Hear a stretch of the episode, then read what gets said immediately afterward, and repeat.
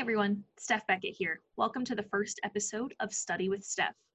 I am so excited to learn about our fantastic industry and learn so much that I'm going to attempt to take the CTS exam and pass it on the first try. I have heard many rumors about how truly difficult that is to do. So, hence why I'm creating this podcast and why I want this to live as a resource that people can refer back to in the future if they need an entire refresher or if they just need help on certain subject matters.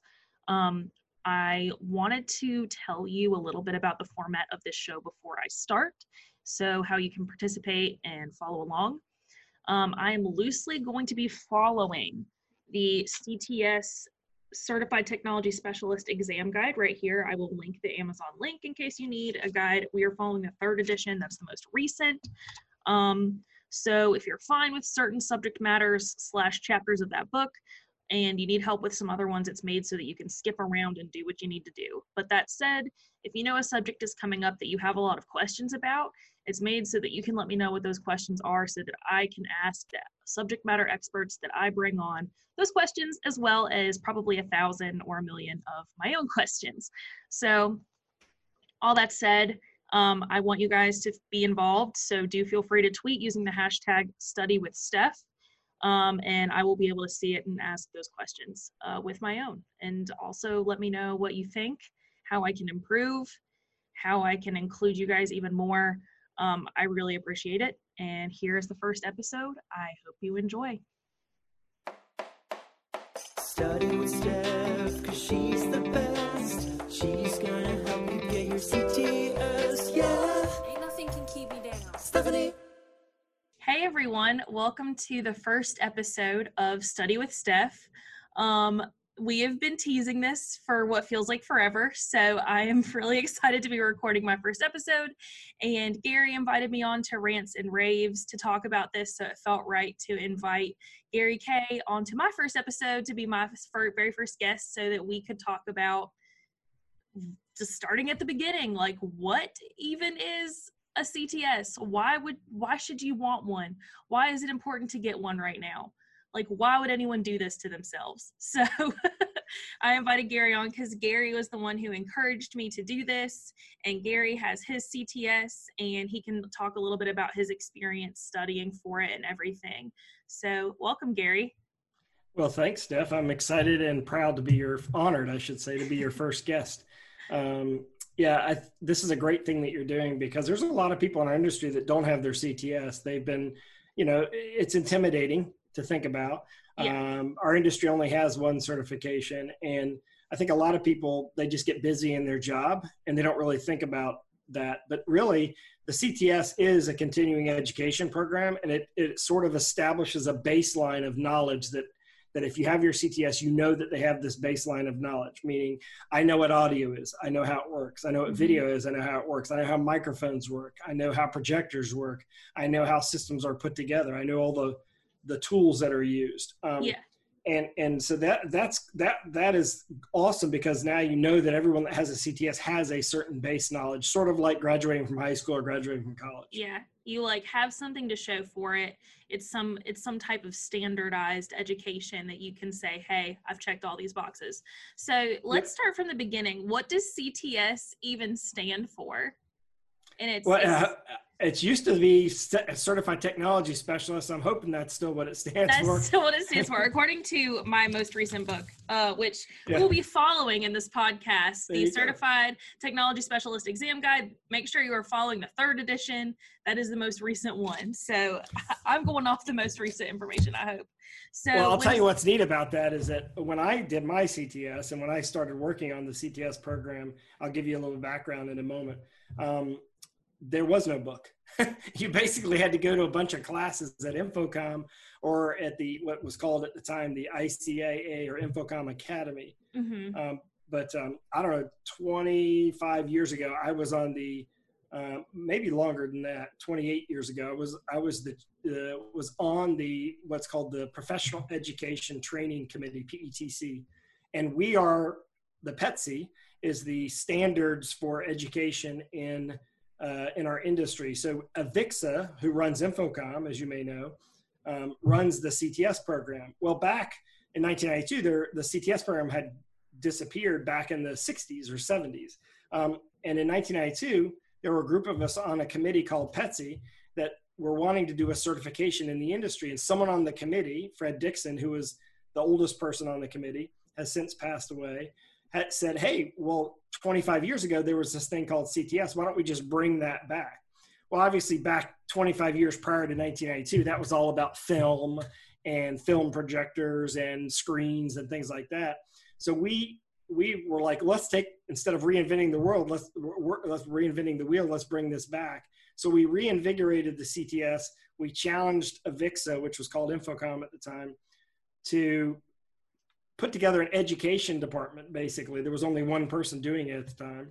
Put together a whole department and make it available online. So the first CTS program that we had out that that first we was just a series of classes then when we brought it online when i was the chair of the committee so five or six years later i had ascended to be the chairman of the committee we put it on a, C, a, C, a cd if you don't know what that is that's that round thing used to put in computers and yeah, uh, actually I, I, I have one here i have one here here's a cd you put a cd in your computer like this and then you, Gary, put that in a museum. I know. And, and, you would, and you would run, I have a whole, just in case I ever need them, I have a whole uh, cylinder of CDs here. uh, but uh, you, you put them in your computer and it would run and it would sort of like, it was sort of like a website. This is before websites, right? I mean, websites were really only available starting in 1996, 97. Yeah. Um, and then the whole program went online once websites uh, happened. And uh, so now you can take it online. You can learn it online and they have the study guide there that you have. Yep. So quick history. Yeah, they they've got a lot of resources available. Um so I guess I wanted to ask like what has you, you when did you get your CTS? What year was it that you first 95. I'm guessing and 95, 96, yeah. When someone is like why is it important because at the beginning before the CTS came about our industry didn't have a certification. So what why do you think someone should want to get that especially in this time we're in right now?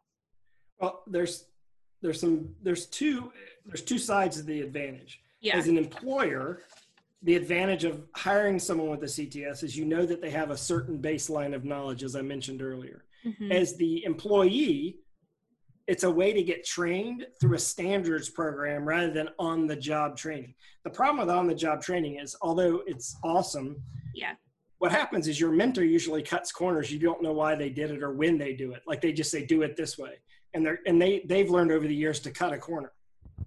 And you don't know why they did that or how that, you know, why they did it that way. Yeah. And then when it comes to doing it on your own, you're like sort of cutting a corner and you could be like skipping a step so the nice thing about CTS is you understand everything. You understand how signal flow works. You understand Ohm's law. You understand how signal paths, how video travels through a cable versus audio, and how they can cross over, and how power can affect that, how HVAC systems can affect. All these things are things you're going to learn as you go through this. And right now, more than ever, this is the greatest time to do it. Number one, we're at home, so you might as well do it. You're online anyway. That's true. Number two, Number two, a bunch of companies have laid off a bunch of people, which means a bunch of companies, as the industry starts coming back next year, are going to hire a bunch of people.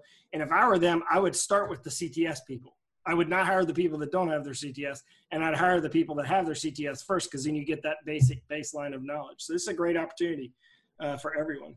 It's definitely from what I've read and from the reviews that people have given the test and everything, people say that it definitely gives you a level of being distinguished above other people. And I think Avix has done a few studies that have proven that people who do have their CTS and get hired in our industry usually start out getting paid a little higher than the people who don't, just because they already probably have the, those hard skills as well as those soft skills, which um, they test for both. I thought that was really interesting that there are some people skills and assessment questions that are going to be on this test. Um, they obviously won't tell me how many, but that it goes through walking through, hey, how do you talk to someone and not be weird when you're trying to make a sale and eye contact and I, I mean i am wondering how that will change after covid because it's talking about like definitely walk up and shake someone's hand and maybe now you're not going to want to do that, but the same levels of those chapters I feel like are still going to be the same, where it's all about being personable, which I find is an interesting thing on this test.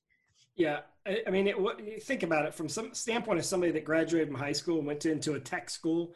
Immediately, you're immersed in how to solder things, and you're immersed yeah. in how to put things together. And nobody says, "Oh, by the way, here's how you should dress. Here's how you should present yourself. Here's how you should communicate." You go into a college, they talk about all that kind of That's stuff, true. right?